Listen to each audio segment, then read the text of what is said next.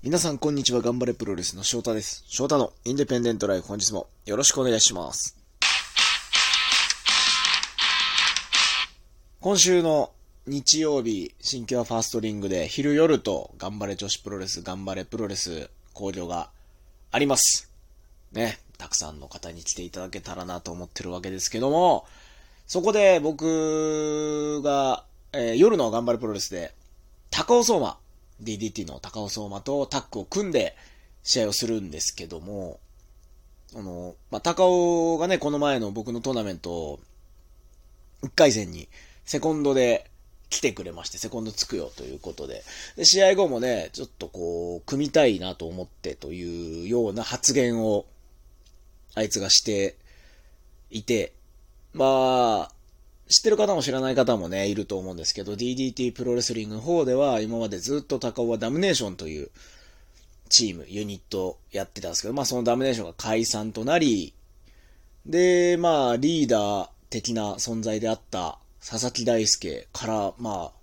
ちょっと今見る限りではもう迫害というか、追放のような形で、何やら揉めてるみたいなんですけど、まあその、とりあえずダムネーションはなくなってしまいまして、まあ高尾は今一人でね、こう DDT ポツンとやってるような感じ、現状になってるんですけども、まあその中ですごくこ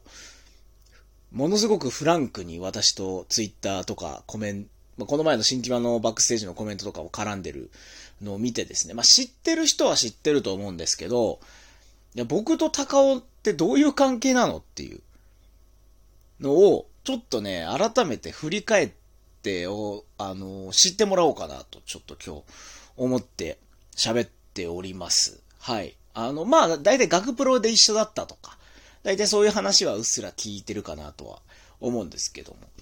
まあそうなんですよ。学プロ一緒だったんですよ。18歳ですね。大学1年生の時に僕は関東学生プロレス連盟と UWF というですね、学生プロレス。まあインカネなんですよね。いろんな大学からもう一つの大学だけで人数がね、やっぱそんなに集まる時代じゃなかった。本当にプロレス人気のない時代だったんで、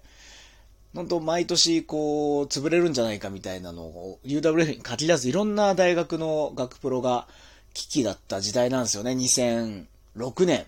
ですかね。2006年、7年ぐらいだと思うんですけども、まあ、僕入りまして、で、僕はもう大学入ってもう1周目から行ったのかな。練習に。その時はね、一緒にいた何人かいたんですけど、その時はね、まあ、高尾いなかったんですよ。で、まあ、大学1年生で、まあ、UWF に入って、まあ、僕はその時は、どうなんでしょう、プロレスラーなりたいってぼんやりは思ってたんですけど、やっぱ体も小さかったですし、運動神経が飛び抜けていいわけじゃないから、まあ、どこかで、うん、無理かなとか思いながらも、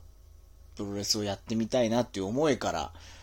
学生プロレスという、まあ、門を叩いたわけです。で、そのね、2週か3週した後に、まあ、結構ね、4月っていろいろ1年生が、まあ、続くやつも続かないやつもいろいろ来るんですよ、練習にね。で、そこで現れたのが高尾相馬だったわけですね。で、まあ、あの頃からもう、体はめちゃくちゃ細かったんですけど、すごく鍛えられた体で、ルックスもね、良くて、まあもう先輩たちからも将来有望だと言われる高尾と、まあ、結局最後まで残った同期っていうのは3、高尾と僕入れて、倉野と井出さんぐらいで、4人ぐらいかな、結局、残ったのって、だったんですけど、まあ一緒にこう、毎週、ね、月曜日練習があって、毎週月曜日一緒に、学生プロレスの柔道場でね、柔道場で、公共の柔道場でこう練習して、受け身や、ロックアップ、ボディスラム、そしてもうドロップキック、これを一緒にこう、練習していってですね、学園祭シーズン、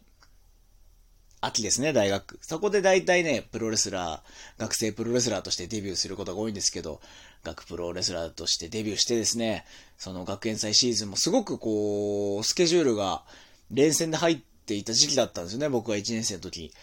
で、だから高尾とこう、ヤングライオンのごとくですね、第一試合で二人でシングルマッチやったりとか、もう一緒にしながらやっていまして、で、そこで僕、秋ぐらいから、U ファイルキャンプ、これ本当にたまたま知り合いが U ファイルキャンプの会員でプロレス教室っていうのがあるよっていうのを紹介してもらって、U ファイルキャンプ西調布。まあね、ここに行くことが僕は、要はプロレスラーになるきっかけになったわけなんですけども、ユーファイルキャンプのプロレス教室、水曜日かな？毎週水曜日に行って会費を払って行って、そこにね、高尾も来るようになったんですよ。はい。今思えば、思い出したらそうだなと思って、一緒にプロレス教室通ってたし、毎週一回ね、スタイル E の練習があって、僕はもうスタイル E に入るっていう感じだったんですけど、まあ練習も人数も少ないから、高尾も来るってことで、たまにスタイル E の練習にも出てたんじゃないかな、高尾は。はい。まあ練習生とかじゃなかったですけど、学プロの流れで練習にちょろっと参加したりとかもあったか、だから結構その学プロの練習もあって、学プロの試合もあって、で、まあ週1、2回は西調布に一緒に行って練習したりとかっていう時期を過ごしながら、で、高尾はね、専門学校だったんですよ。だから2年生で卒業だったんですよね。だからもう2年生の時には、2年生の秋で最後、引退、学生プロレスとしては引退をして、という形で2年間しか学生プロレスやってなくて、僕ももう大学2年生の春には、スタイル E でデビューすることができて、今思うとね、デビューできるような企業じゃなかったなとは思うんですけど、まあでもそのデビューしたことでね、いろいろこう、早めにインディー界の、インディーってもうほんとドインディー界をたっぷり味わえたんで、だからこそ今があるととは思ってるんです。まあ僕も大学2年生の春にデビューして、まあ学プロと併用してやってたんですよ。両方やっててもいい。今の時代だったら多分全然何も言われないと思うんですけど、当時からする、当時はね、結構珍しい、13年前は、まあ、珍しいというか、大丈夫なの？みたいな存在だったですよね。今だったら本当に多分何も言われないと思うんですよ。学プロやってプロのリングに上がってって多分。そう思うと時代も変わったなとは思うんですけども。まあやりながら、でもやっぱりこう両立がなかなか難しくて、まあ、できるんですけど、スケジュール的には。でもなんかこう、自分の中でこう、なんですかね、気持ち的にバランスが取れなくて、結果3年生の春に自分の通ってるキャンバスの学園祭で1回だけプロレスやることができて、はい、なんとか。そこで僕はもう引退するんですよ。だから僕も2年弱、2年ちょっとか。2年ちょっとしか学プロやらずに、まあそのままスタイル E の流れで、まあ、プロの世界でこうやっていくという風になってですね。で、高尾は2年生で辞めて、まあスタイル E からもね、実はすごく、すごく誘われてたんですよ。まあもうね、将来有望なのは明らかなんで、田村さんとかもスタイル E で一緒にやればいいじゃんと、いうことを言ってたんですけども、翔太とね、翔太もいるしっていうことだったんですけど、高尾は高尾で自分で、まあ、DDT を選んでですね、両国国技館でこうパーッと華々しくデビューして、まあ、学プロを、まあ、約1年から2年一緒に練習したり、試合したりしてきたわけですけども、まあ、そこでこう、プロレスラーとして、プロの世界に入ったんですけど、結構道は全然別々で、で、DDT も両国大会を開催して、どんどん大きくなっていく、ちょうどそのタイミングだったんですよね。で、まあ僕は僕でまあインディーいろいろこう沖縄にも行ったりとか、とにかくいろんなとこ出まくったりとかして、まあなかなか接点がない中で、まあな、1年2年に1回ぐらいね、なんかシングルマッチ若手の頃は、何度かシングルで当たってるんです西調布でも戦った記憶もあるし、多分ね、石井さんの地元の工場かなんかでも第一試合かなんかでシングルマッチをしたような記憶もあったりする。まあ、ところどころでこう接点があったり、タッグマッチで当たったりとか、っていうのはあるんですけど、高尾は高尾でやっぱ DDT があって、チームドリフでね、もうスガーッとこう、名を打った時期のとかもあったし、まあ、また別の高木さんと組んでる時とかもあったかな。そういうのもあったりとか。で、僕は僕でね、そのガッツワールド、結局琉球ドラゴンプロレス行ったり、ガッツワールド行ったりとか、で、ガンプロにね、たどり着くわけなんですけど、